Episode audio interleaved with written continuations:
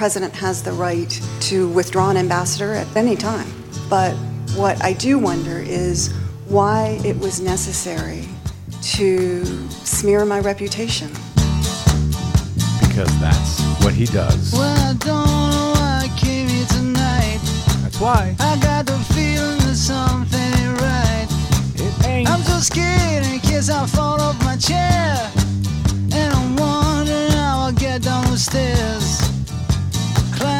Clowns to the left of me, jokers to the right. Here I am, stuck in the middle with you. Yep. Yes, I'm stuck in the middle. From. Pacifica Radio in Los Angeles, this is the BradCast as heard on KPFK 90.7 FM in LA. Also in California in Red Bluff and Redding on KFOI, Round Mountains KKRN, and Eureka's KGOE. In Oregon on the Central Coast on KYAQ. In Cottage Grove on KSO and Eugene's KEPW. In Lancaster, Pennsylvania on WLRI, Maui, Hawaii's KAKU. In Columbus, Ohio on WGRN. In Palenville, New York on WLPP. Out in Grand Rapids on WPRR, down in New Orleans on WHIV, Gallup, New Mexico's KNIZ, in Concord, New Hampshire on WNHN, in Fayetteville, Arkansas on KPSQ, in Seattle on KODX, Janesville, Wisconsin's WADR, and Minneapolis, St. Paul's AM 950 KTNF. We also stream coast to coast and around the globe every day on the internets on the Progressive Voices channel, Netroots Radio, Indie Media Weekly, FYI Nation, NicoleSandler.com, Radio Free Brooklyn, Workforce Rising, Deprogrammed Radio, and Detour Talk Blanketing Planet Earth five days a week.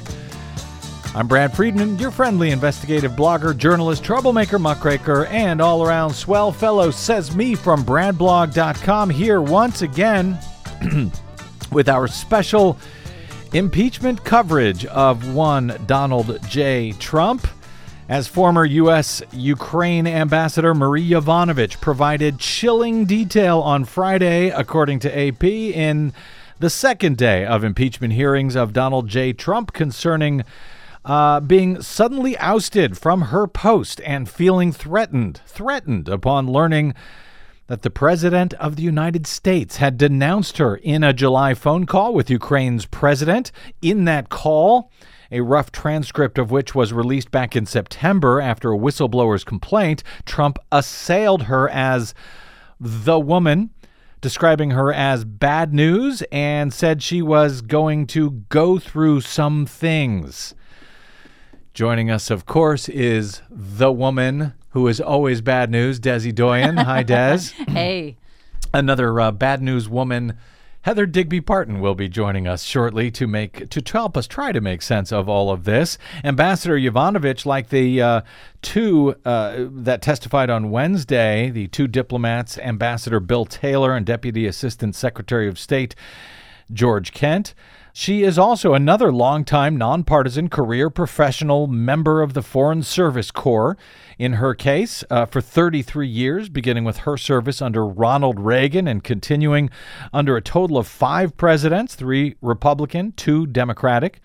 She was, for nearly three years, the U.S. ambassador to Ukraine until she was summarily dismissed without explanation by Donald Trump and recalled after being told that she should catch the next plane out of there.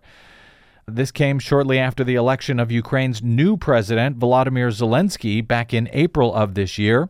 In an extraordinary moment during Friday's testimony, Trump himself went after the ambassador personally again, even after she uh, spoke, tweeting from the White House that everywhere she had served had, quote, turned bad. Everywhere Marie Yovanovitch went turned bad, Trump tweeted as she testified under oath uh, Friday uh, to Congress. Quote, she started off in Somalia. How did that go? He seemed to blame her for the problems in Somalia. Uh, we'll have more on that in a bit when we're joined by Heather Digby Parton to try and make sense of it. Uh, and what happened in day two of the public impeachment hearings. This is just the fourth time in American history that the House of Representatives has launched such proceedings. The investigation centers on whether Trump pushed uh, Ukraine officials to investigate his political rivals and withhold $391 million in military aid, as he did for nearly two months and whether that amounted to abuse of power, a charge that he and Republicans vigorously deny or are trying to. Or, as Democrats are calling it, bribery. They have now begun uh, to discuss the possibility that bribery could, in fact, be one of the articles of impeachment that they may bring against the president. After Trump's tweet on Friday, the chair of the House Intelligence Committee, Adam Schiff, swiftly intervened halting the uh, questioning to read the president's comments out loud to the witness as uh, as as Americans were following all of this during a live broadcast across the country.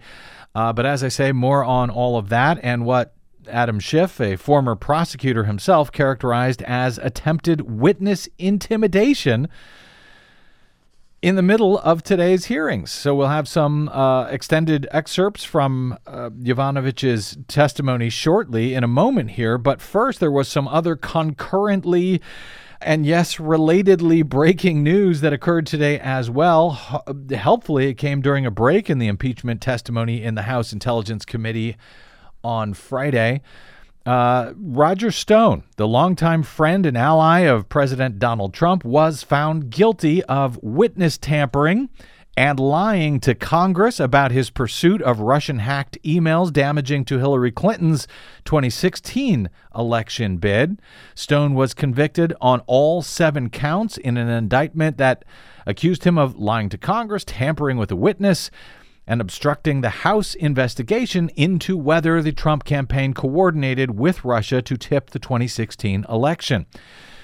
So remember, when Trump and Republicans like to say there was no collusion, no coordination, well, in fact, the Mueller report shows the opposite of that, but any lack of hard smoking guns in that affair may certainly be due to the repeated obstruction of justice at least 10 such instances by Trump himself that was detailed in the Mueller report. And of course, the obstruction that folks like Roger Stone and other Trump associates have now been found guilty of.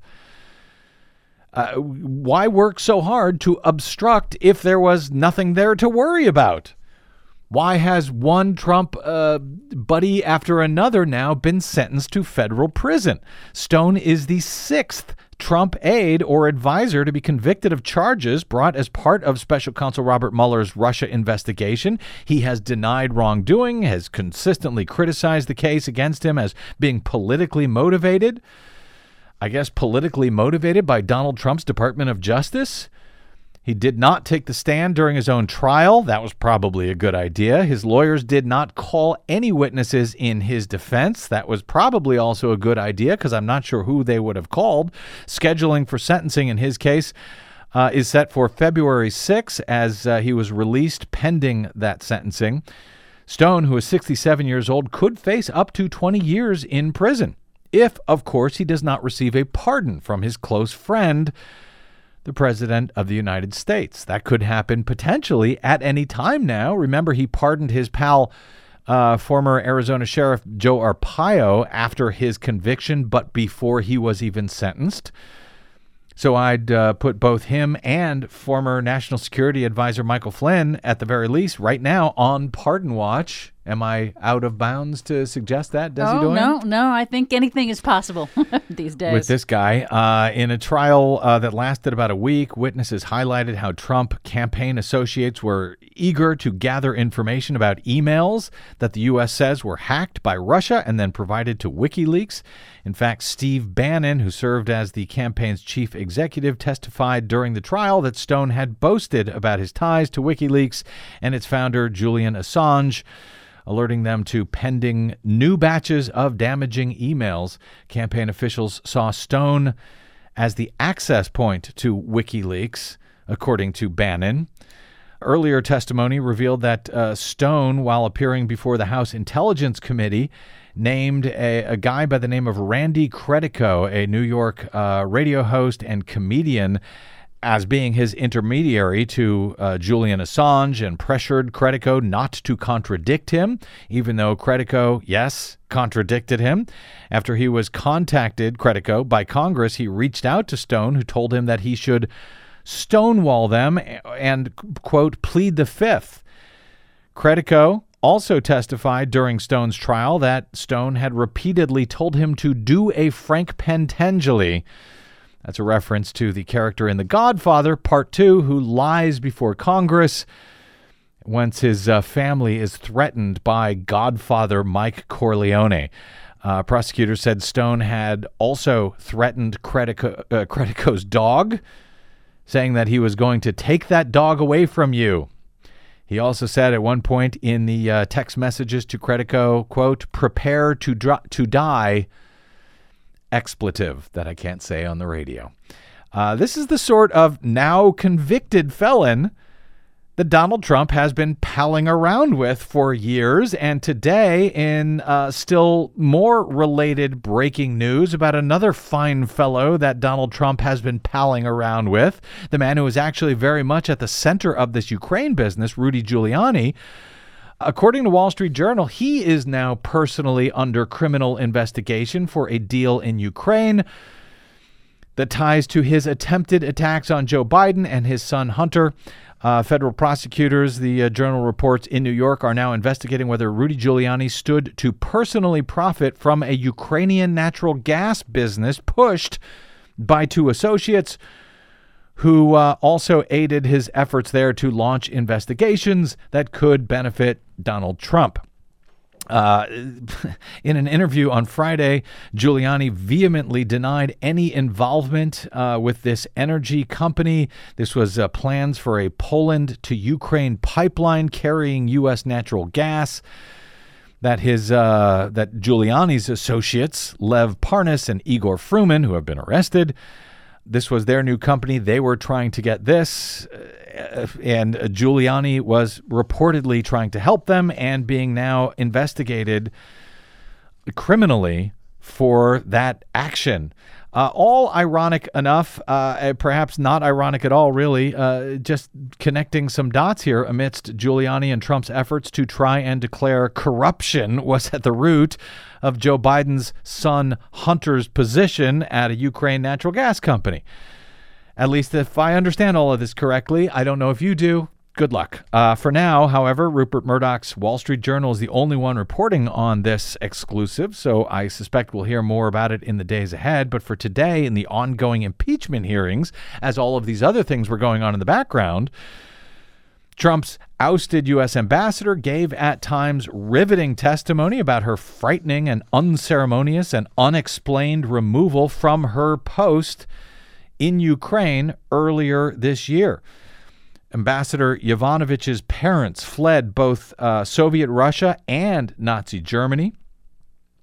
She became known as a longtime anti corruption champion in Ukraine and at her other posts during her long career. In her opening statement, she discussed, she discussed the smear campaign led by Rudy Giuliani and those associates with several Ukrainian officials, long regarded as highly corrupt by the U.S., joining into that smear campaign, which was ultimately joined by the President of the United States himself, as she was removed from her post earlier this year. And uh, she was smeared once again in that call with Zelensky in July when he described her as very bad news and threatened that she was going to go through some things. What continues to amaze me is that they found Americans willing to partner with them and working together, they apparently succeeded in orchestrating the removal of a U.S. ambassador. How could our system fail like this? How is it that foreign corrupt interests could manipulate our government? Which country's interests are served when the very corrupt behavior we have been criticizing is allowed to prevail?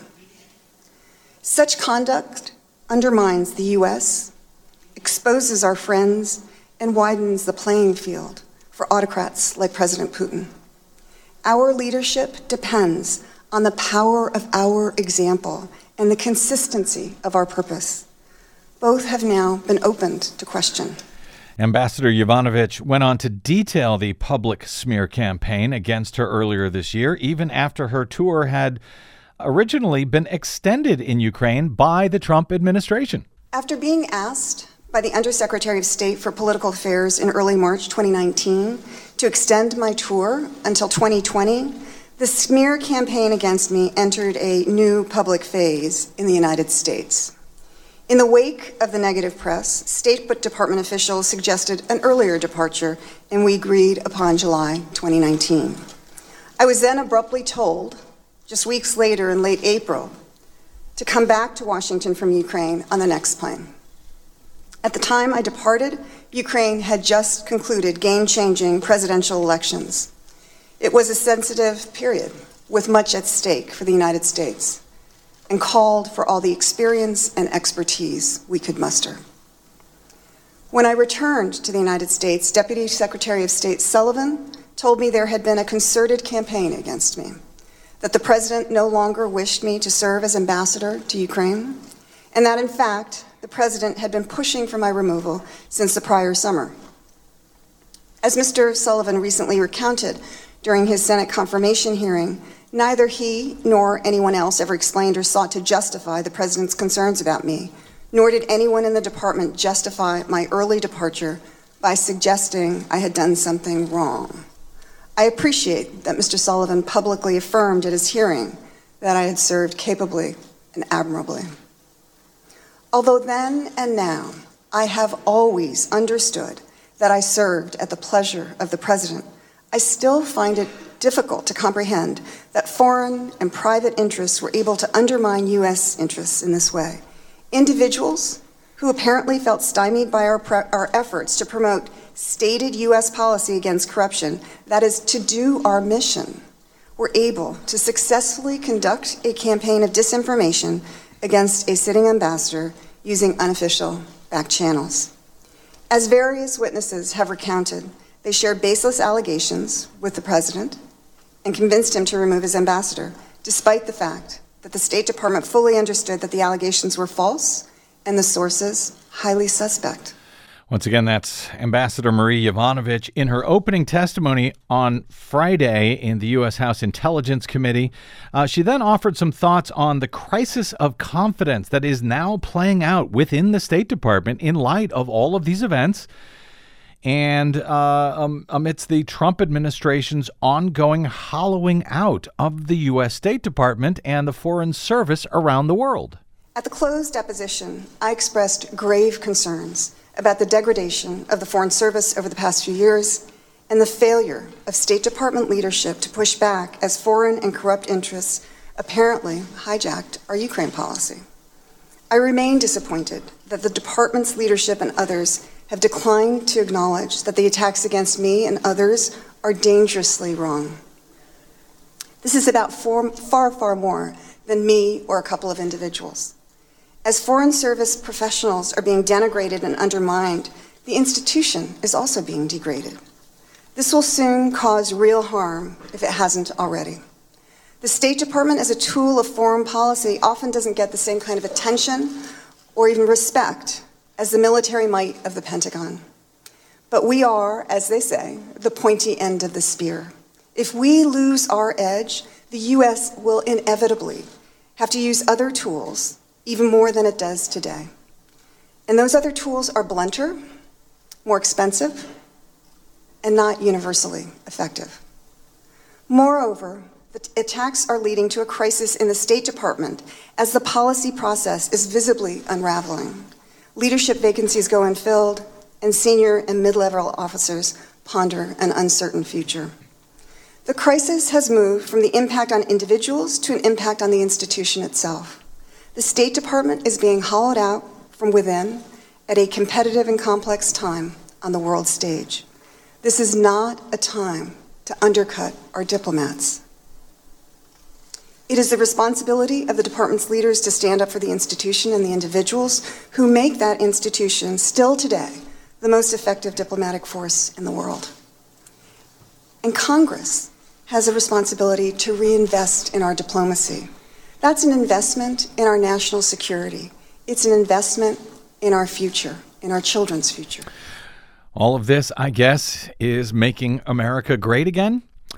As Yovanovitch finds herself attacked by the White House as a pretext for moving her out of the way so the White House could carry out their corrupt scheme of strong arming Ukraine using nearly $400 million in taxpayer funded military aid to buy the cooperation of Ukraine's new government in helping Donald Trump attack his 2020 political rivals. Yes, it is as mad as it sounds, but it got still madder in the middle of today's hearings as Donald Trump attempted to intimidate Yovanovitch yet again. We'll get to all of that and much more with Heather Digby Parton after another crazy day in the U.S. House of Representatives impeachment hearings of Donald J. Trump. That's next on the BradCast. I'm Brad Friedman.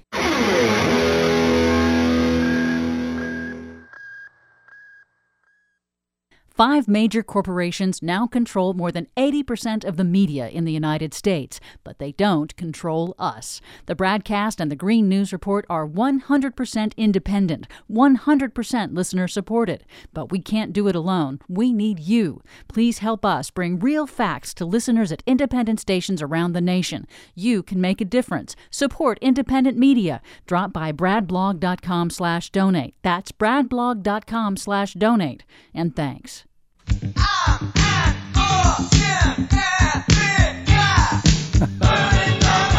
Yeah, I am an ordinary guy, and they were burning down the house, the U.S. House today. Welcome back to the BradCast and our special impeachment hearing coverage as we try to make sense of Friday's testimony from the ousted U.S. ambassador to Ukraine, Marie Yovanovitch, after 33 years of service ousted with no explanation, and amid what we have now learned was an attempt to get the virulent anti corruption ambassador out of Ukraine in hopes of making way for a corrupt strong arming, or uh, or what uh, Democrats are now describing as a bribery scheme to withhold hundreds of millions of taxpayer dollars earmarked for military assistance to Ukraine amid the, that country's ongoing war with Russian backed separatists in the east, which has resulted in the death so far of some 14,000 Ukrainians, all so that Donald Trump could uh, have the Ukrainians announce some bogus investigations against his 2020 political rival, Joe Biden, and his uh, son, Hunter Biden, and uh,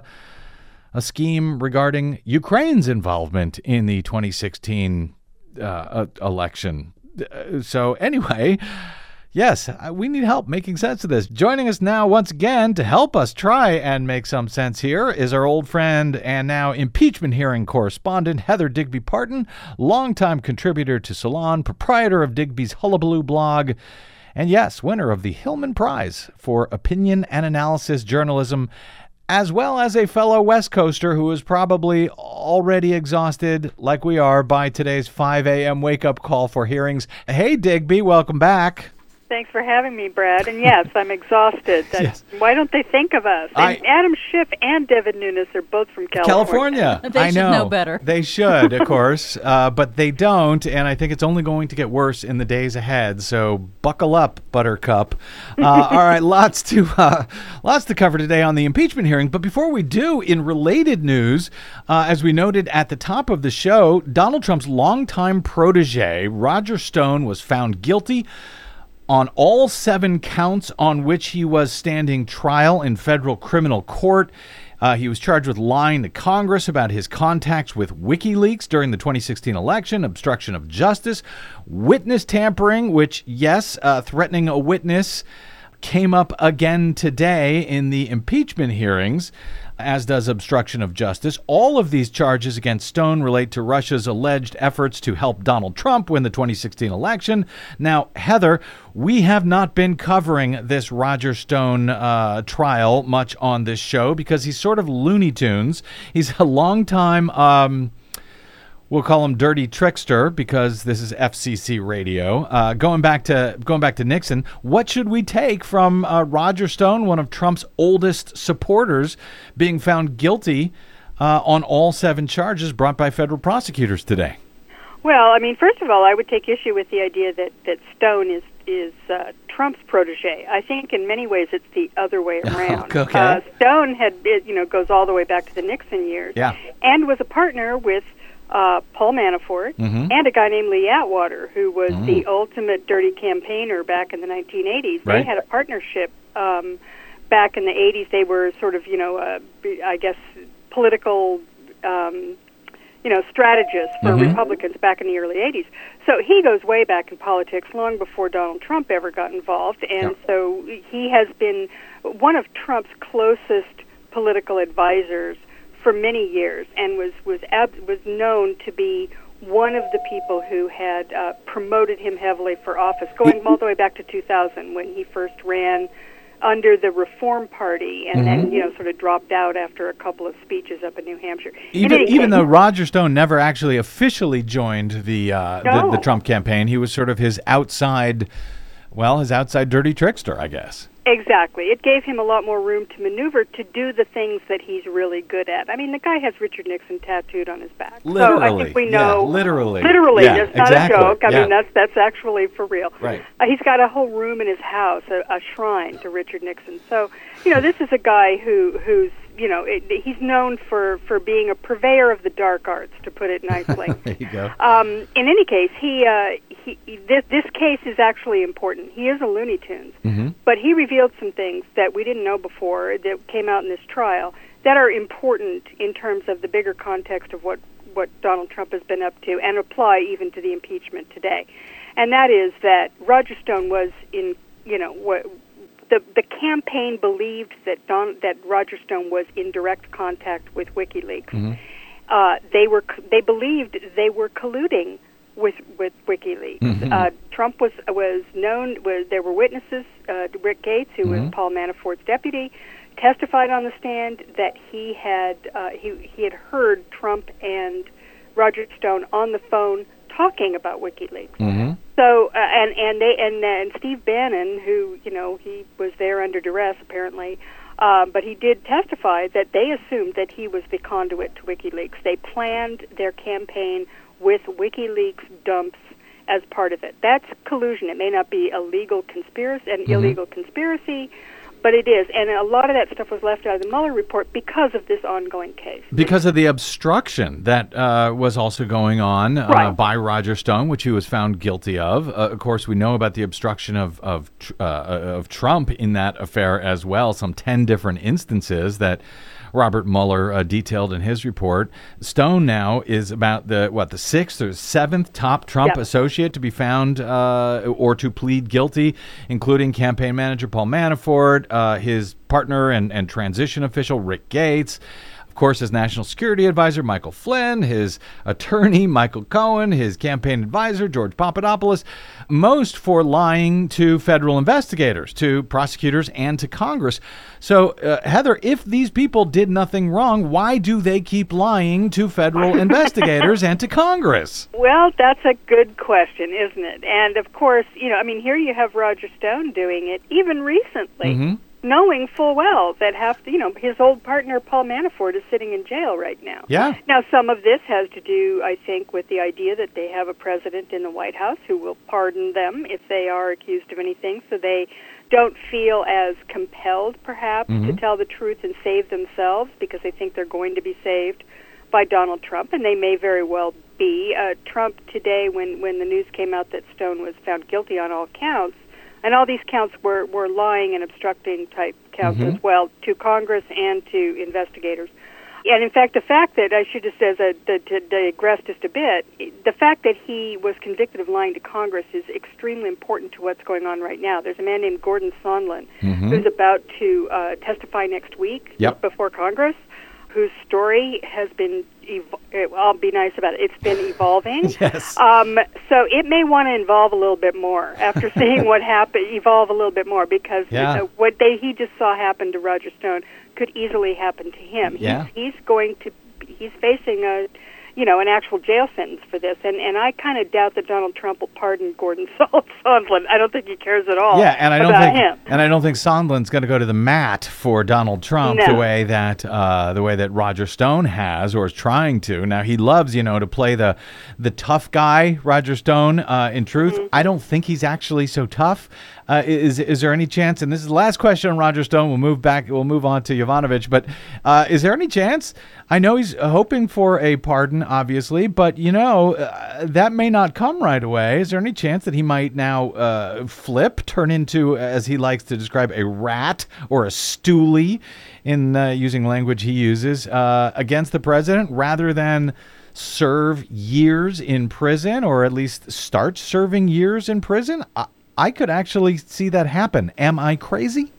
No, you're not crazy. I mean, uh, you know, I think the assumption is that oh, he's loyal to the end. You know, he's going to be the G. Gordon Liddy of this particular uh, impeachment Mm-hmm. because you know Liddy went to jail. I think for for a long, long time, Yeah. six years or something, Yeah. because he refused to to roll over like all the rest of the Mm-hmm. of Nixon's uh, uh, accomplices.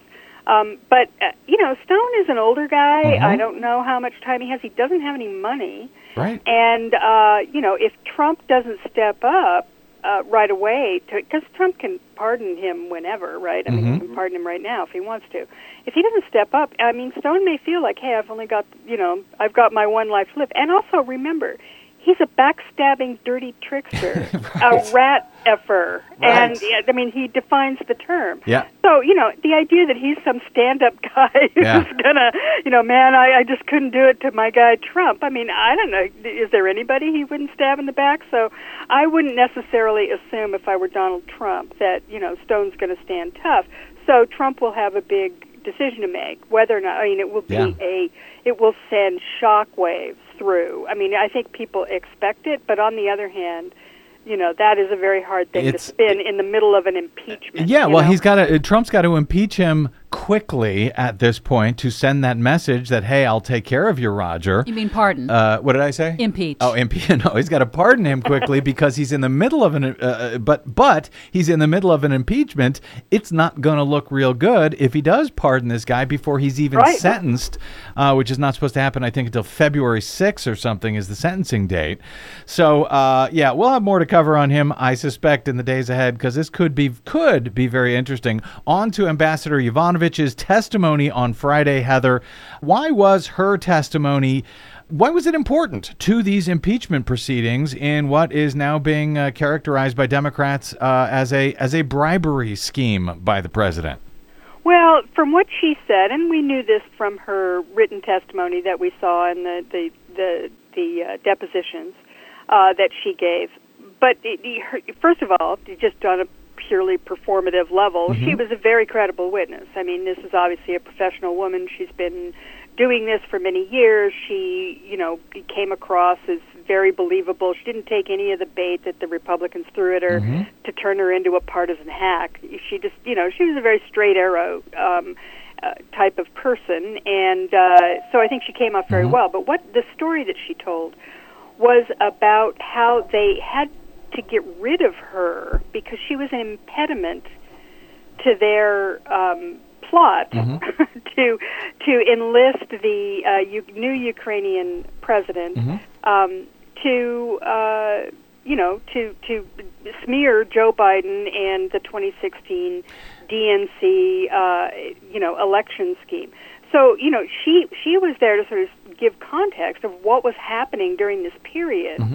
Uh, that they were kind of, you know, she she didn't know. I mean, she was sitting there going, "Hey, I'm just doing my job," and her job was to actually, uh, you know, try and help the new Ukrainian government and the old Ukrainian government, for that matter, to get rid of some of these corrupt officials who uh, Donald Trump and his cronies, Rudy Giuliani and the rest, were actually trying to re-empower. Yeah. In other words, they were trying to get the corrupt people back in power so that they could use them for their own purposes. That Yovanovitch had just spent years trying to help the, the honest people in government get rid of. So Yeah. they had to get rid of her uh, before they could proceed with their plot. And and she was sort of she was uh, I think appointed. Well, she's been serving for like five presidents, three Republicans, two Democrats. I think she was appointed to Ukraine by by Obama, but was then held over for another year or two. Do I uh, understand yes, and she that? was So- asked to extend her service right before they fired her. by the Trump administration. Trump asked her to administration. extend. Yeah. So will this story uh, be clear, though? I wonder.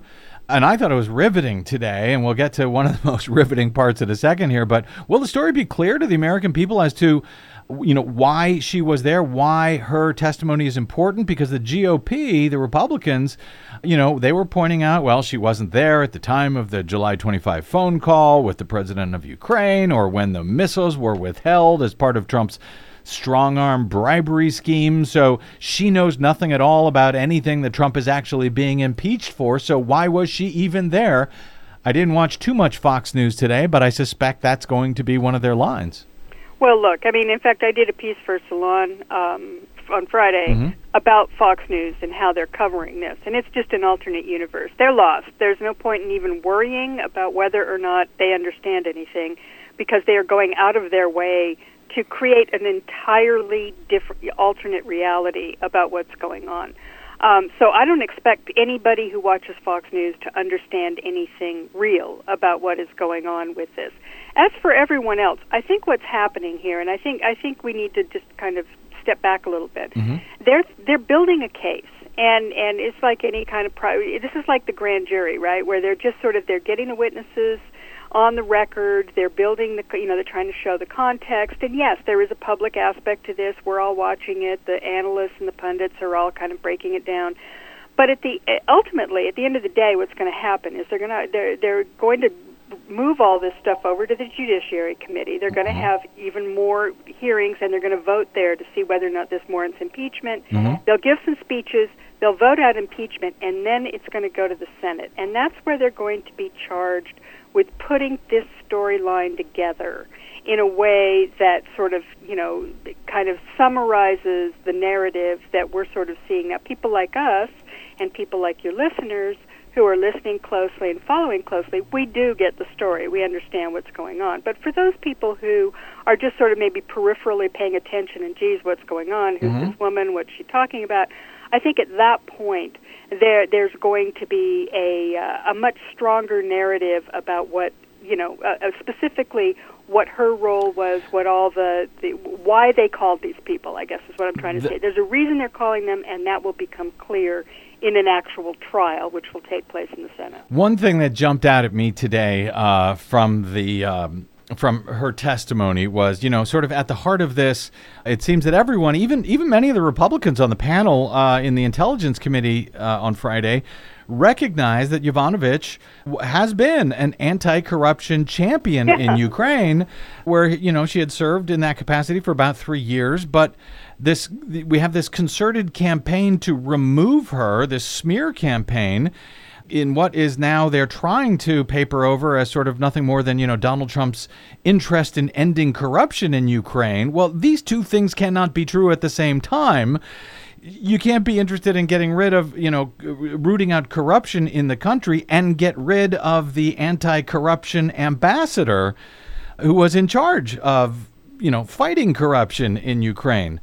Uh, so that seems to be uh, that's going to need some splaining. But the other side of this is that the you know the entire hearing is a nothing burger because the president can remove any ambassador for any reason that he or she chooses, which came up again and again, and she admitted was the case. Yes, and you know, uh, the Republicans, of course, did say an ambassador can be removed at any time. Yeah. You're not a direct witness to any of the stuff that the re- that the Democrats are saying is the important thing. But it was clear that she was a threat to Trump. Otherwise, why did they try to remove her? Why was there this smear campaign? So I, I think that there is a uh, a direct line that can be drawn from the fact that the GOP did not once at any time try to counter the argument of why she was removed Right. and when she was removed. Right. Timing is key. Right. You know what, um, Heather? You got any thoughts on that, or should I jump out, take a quick break here, and come back with this uh, remarkable this Trump tweet that occurred in the middle of the hearing? Uh, I think it's a good segue to okay. that, actually. I think um, what, what Desi just said, because that's really kind of gets to the heart of what what's going on Yeah. uh, with uh, with the president and this this witness. All right. Well, let me do that then. Let me take a quick break here. We'll come back uh, more with Heather Digby Parton on our special BradCast impeachment hearing coverage. Uh, and we'll get to this uh, remarkable moment that seems to have just added perhaps another article of impeachment for Donald Trump, as he tweeted in the middle of the hearings, seemingly to uh, threaten the very witness who was testifying before Congress. Take a quick break, and we'll be back with that audio, more with Heather Digby Parton and Desi Doyen, and yes, me, Brad Friedman, right here on the BradCast. Don't touch that dial.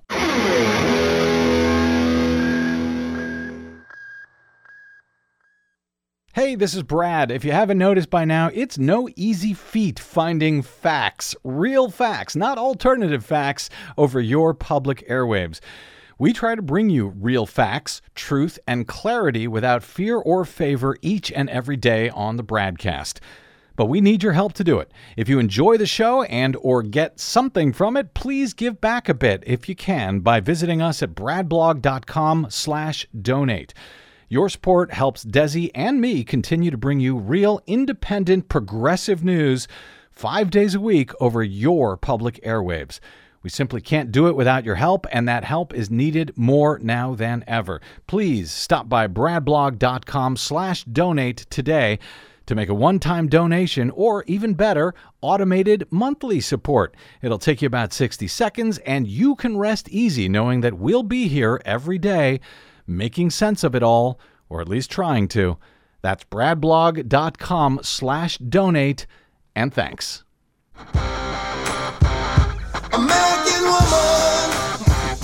stay away from me.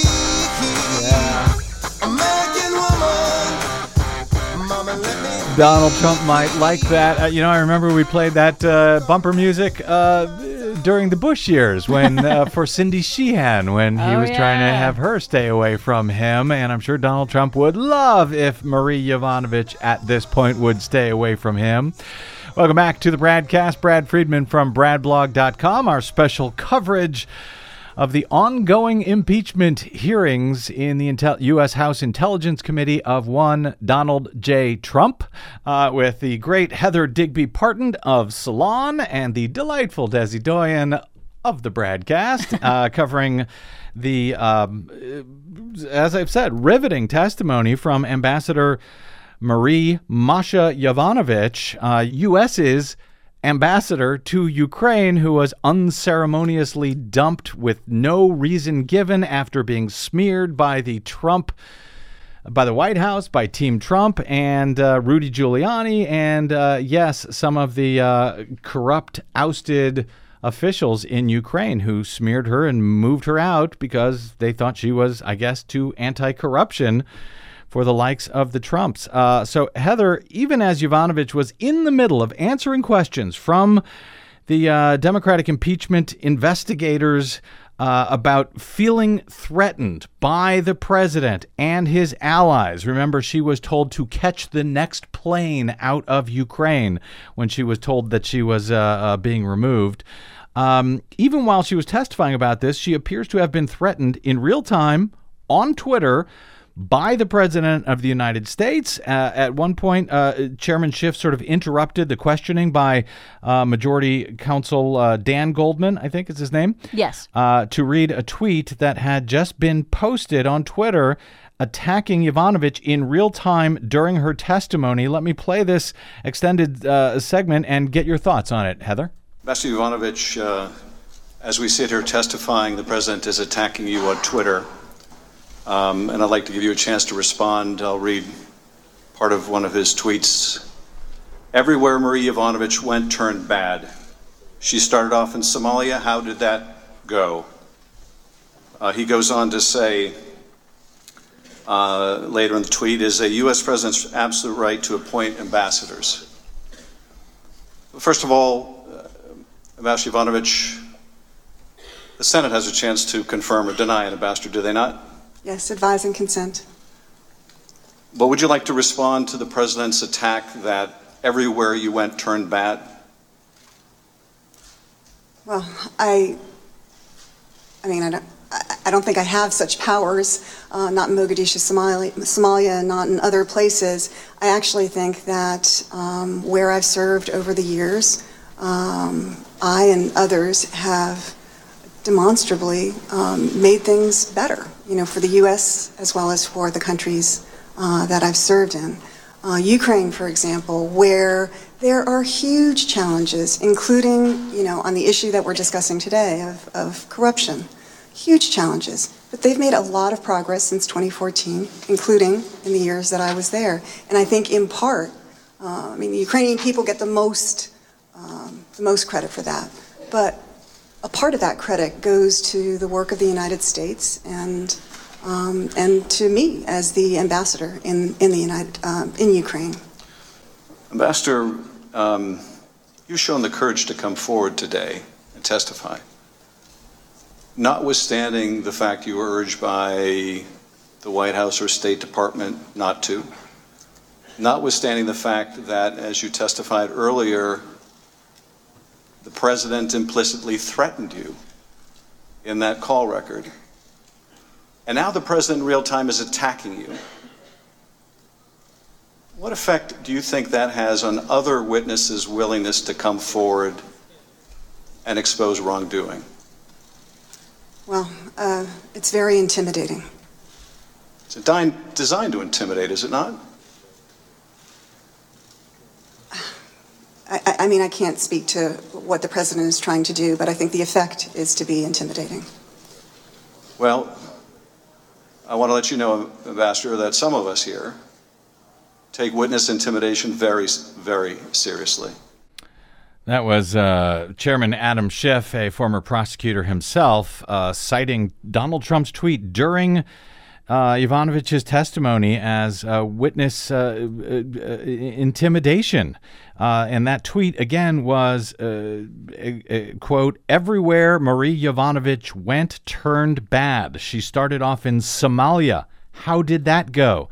Then fast forward to Ukraine, where the new Ukrainian president spoke unfavorably about her second phone call with him. Heather Digby Parton, what should we learn from that extraordinary interruption uh, to the hearing on Friday? Well, it, I was really surprised. I thought that that uh, that you know Trump's attorneys and advisors had wisely told him, "Do not, don't speak during this about this. It's not a good idea. Just let it alone, and later you can do you know do your thing. But just you know keep quiet about this because he hadn't done that so much the other day. He was meeting with the Turkish president and what have you. Uh, first of all, just to, to clear one thing up to anybody who heard that or read that tweet or Mhm. thought, he said that the new Ukrainian president spoke unfavorably about her in his second phone call with him. That's the famous call Mhm. that we've all seen the transcript. The, the Ukrainian president says specifically in there, "You told me how Yeah. bad this ambassador was." Yeah. he didn't. He didn't bring it up. He just sort of saying, "Well, you know, thanks for the heads up about your terrible ambassador." In other words, Trump had been stabbing her in the back to the Ukrainian president and had done so before that phone call. Um, and in fact, you know, Trump released another another transcript um, on Friday morning, which it turns out the readout of that that phone call, the earlier readout, didn't mention it, it said in it that they had talked about corruption and this was a big topic. In the in the transcript that they released, there's nothing about that. So Trump hadn't been talking about corruption with this guy, uh, other than the Biden, you know, the so-called Biden corruption. In in the second call that he made, he didn't talk about corruption at all in the first call that they released, as you say, today. And you're right. There's because that was another strange thing about that in his. Um, you know, he's he's claims that uh, uh, Zelensky thanked him for telling him about Yovanovitch being a problem. Um, that's the actual text, uh, I think, from, uh, let's see, it was great that you were the first one who told me that she was a bad ambassador. But in that first call, at least the uh, supposed uh, transcript they released today, he doesn't say anything about Marie Yovanovitch being a bad ambassador. So, unless I'm missing something here, was there either more to that first phone call that they did not release today, or is there another uh, secret, second secret conversation that we don't even know about between Trump and Zelensky? Well, yeah, we don't know, um, and of course, it, you know that does raise the question. And I'm sure people are going to be asking about that. And you know, as far as the the wit, the intimidation of Marie Yovanovitch, Yeah. I mean, it's clear. In fact, in her earlier transcript, she had said that she was, you know, quite stunned when she read that transcript of the call, the the second call. Uh, and she she didn't know about that until we did. I mean, she read it at the same time, but Right. she sees in there that Trump says about her that you know she was a ba- she was a bad actor or whatever. Mhm. Bad and news. Bad news bad woman. news, and yeah. she's a bad news woman, and um, you know she's going to go through some things. He promises Zelensky, which is something a mob boss would say. It's horrifying. I mean, it really implies that he was going to do something bad to her. Yeah. And so she reads this, and she said that she testified um, in her, uh, you know, in, in the hearing that you know she was with someone when she read it, and the color dropped out of her face. That she had a physical reaction to it, and I would too. I mean, I think anybody would. You you hear the president of the United States, the most powerful man in the world, promise a foreign leader, "Hey, don't worry, you know, she's going to go through some things." Bad sounds thi- like yeah. Joe Very Pesci scary. yeah. you know, really scary. So then what happens? She gives she she's brave enough. Even after that, you know, I mean, you read that and you kind of go, hmm, maybe I ought to. You know, I wouldn't blame anybody for saying, you know what, life is short. Right. I, I, I don't. You know, do I really need to, you know, get myself into this? I have she had kids, an stuff like that. Yeah. yeah, I mean, you hear stuff like that, and you know, it's understandable Mm-hmm. that somebody goes, you know, whoa, I, I don't think I want to go any further here. And she had an out because you know they said to any of these government employees, "We don't want you to testify." She Right. could, and and many have said, Right. "Well, never mind, I'm Yeah. not going to do it." And all of that is wending its way through courts and various things. But you know, she did not have to come forward, and and she was subpoenaed, but others are uh, you know ignoring subpoenas she could have too. And she didn't. She has come forward. She was brave enough to do this. Comes up there sits there by herself in front of this you know this panel of you know people you know in being inquisitors and what happens as she's testifying the president does it again Yep. and comes out and he's smearing this woman's reputation i mean she's a 33 year employee Right. of the State Department, a highly respected professional person, and he's in there smearing her and once again kind of saying, "Hey, you know, yeah, go ahead, keep going there, Marie. You know, uh, you're going to go through some things." I mean, that's pretty much what what he was doing as she was testifying. It's very much like that Godfather thing, right? Where they bring in the brother-in-law to sit there and, Yeah. and sit in the back and you know kind of go, you know, do you understand what we're talking about here? I mean, this Right. is this is that kind of witness intimidation. He he is like a mob boss, and he, uh, he apparently doesn't either doesn't understand this or doesn't care because you know his response was, "Well, I have freedom of speech," you know. Mm-hmm. Uh, okay, yeah, Well, yeah, we. Uh, Yeah, we have, you have freedom of speech. You don't have uh, freedom of witness intimidation, witness right. tampering. That's not in the Constitution. I have not seen that one. Yeah. I, I- I mean, he's al- Trump has always been a thug, but Yeah. I got to tell you, today's series of events, sort of happening while everybody was watching, uh, kind of underscored how much this guy really now feels like a third world strongman. I mean, you know, kind of like Erdogan from Turkey, who was in here just the other day, uh, you know, on Wednesday, uh, threatening witnesses, intimidating witnesses while they are testifying. I mean, and not to mention, she is still a sitting employed Yeah. senior diplomat in the U.S. Uh, Foreign Service uh, Corps.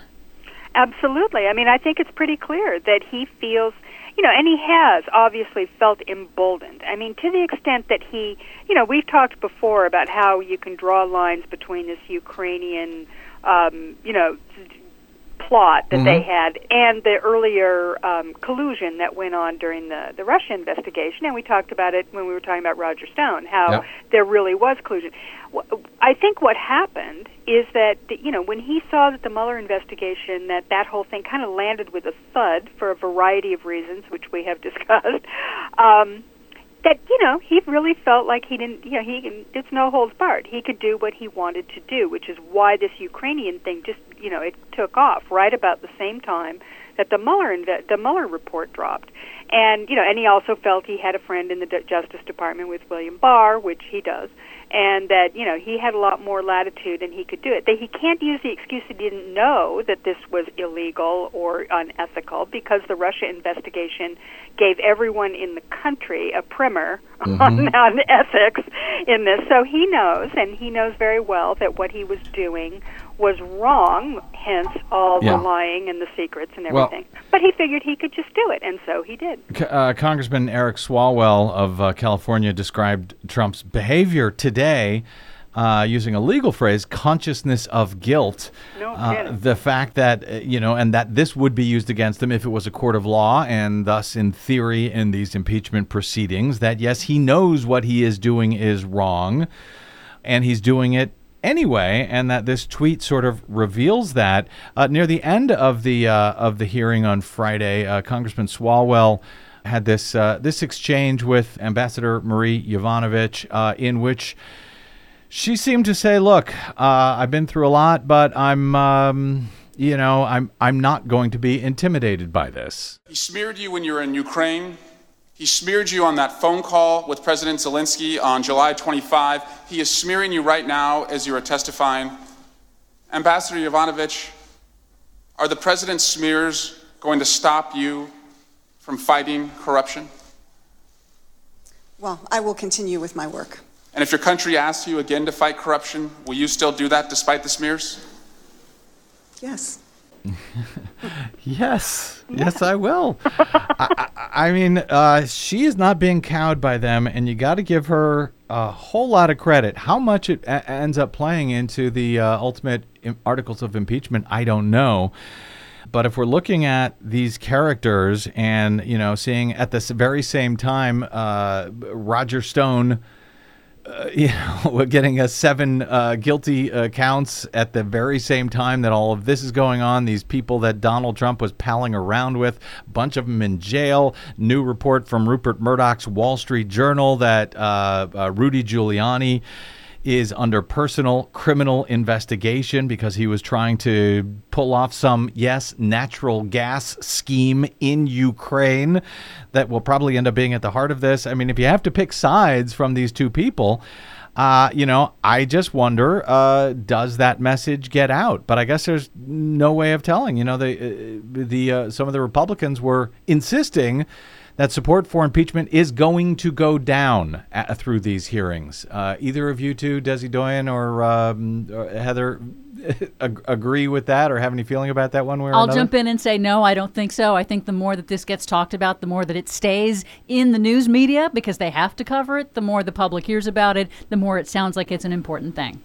I agree, and I think at that point, you know, you're going to find. I mean, sure, there's this hardcore, you know, Trump cult out there, and they're not going to change their minds. They're watching Fox News, and they're on uh, on Fox. They're just insulting the witnesses' looks and talking about calling them nerds, and you know, totally, you know, just being sophomoric, you know, bullies essentially.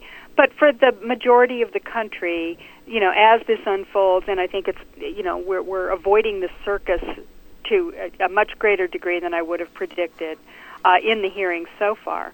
Um, So you know, far. I think, yeah. I mean, I, I, I can't say. I don't. You know, I'm, I'm beyond predicting the future, but uh, so far, it's uh, it, it seems to be, a, you know, it's a very serious and sober um, kind of event, and I think that you know, as they go on and lay out this case, and I just have to say that the prosecutors, everybody on all the TV prosecutors, including, by the way, uh, Andrew Weissmann, who was one of the top prosecutors on the it, during the Mueller investigation, is now on MSNBC Yeah. talking. He's not talking about Mueller, but he's talking about the rest. So I find that really fascinating. But in any case, uh, he, along with all the others, have said, "Look, these witnesses are really they are they are dream witnesses because they just don't seem to have any kind of partisan agenda. Their their you know credentials are impeccable." And they are all you know highly you know mature sober professionals giving you know this information which is that's everything you would could possibly ask for in a witness That is the highly mature, sober professional Heather Digby Parton of Salon.com. and oh, yes, you are. I've met you in person. Very sober. well Uh, mature anyway well, yeah, we'll see. Uh, you can find her work at Salon and, of course, digby'sblog.blogspot.com and on the Twitters at Digby56. as she continues to uh, help us wade through this muck that is the Donald Trump impeachment hearing. Uh, I suspect we'll be talking to you more again in the coming days. Heather, really appreciate you joining us. My pleasure. Thanks for having me. Thanks. Okay, we got to get out real quick. My thanks to our producer, Desi Doyen, and of course to Heather Digby Parton, and to you for spending a portion of your day or night with us. We hope we have enlightened you somehow. If you missed any portion of today's show, download it anytime for free at bradblog.com. Drop me email. I am bradcast at bradblog.com. And I hope you will find me and follow and share me on the Facebooks and the Twitters at the Brad Blog. And as ever, our thanks to those of you who stopped by with much needed help at bradblog.com slash donate. All right, that's it. Until we meet again, I'm Brad Friedman. Good luck, world.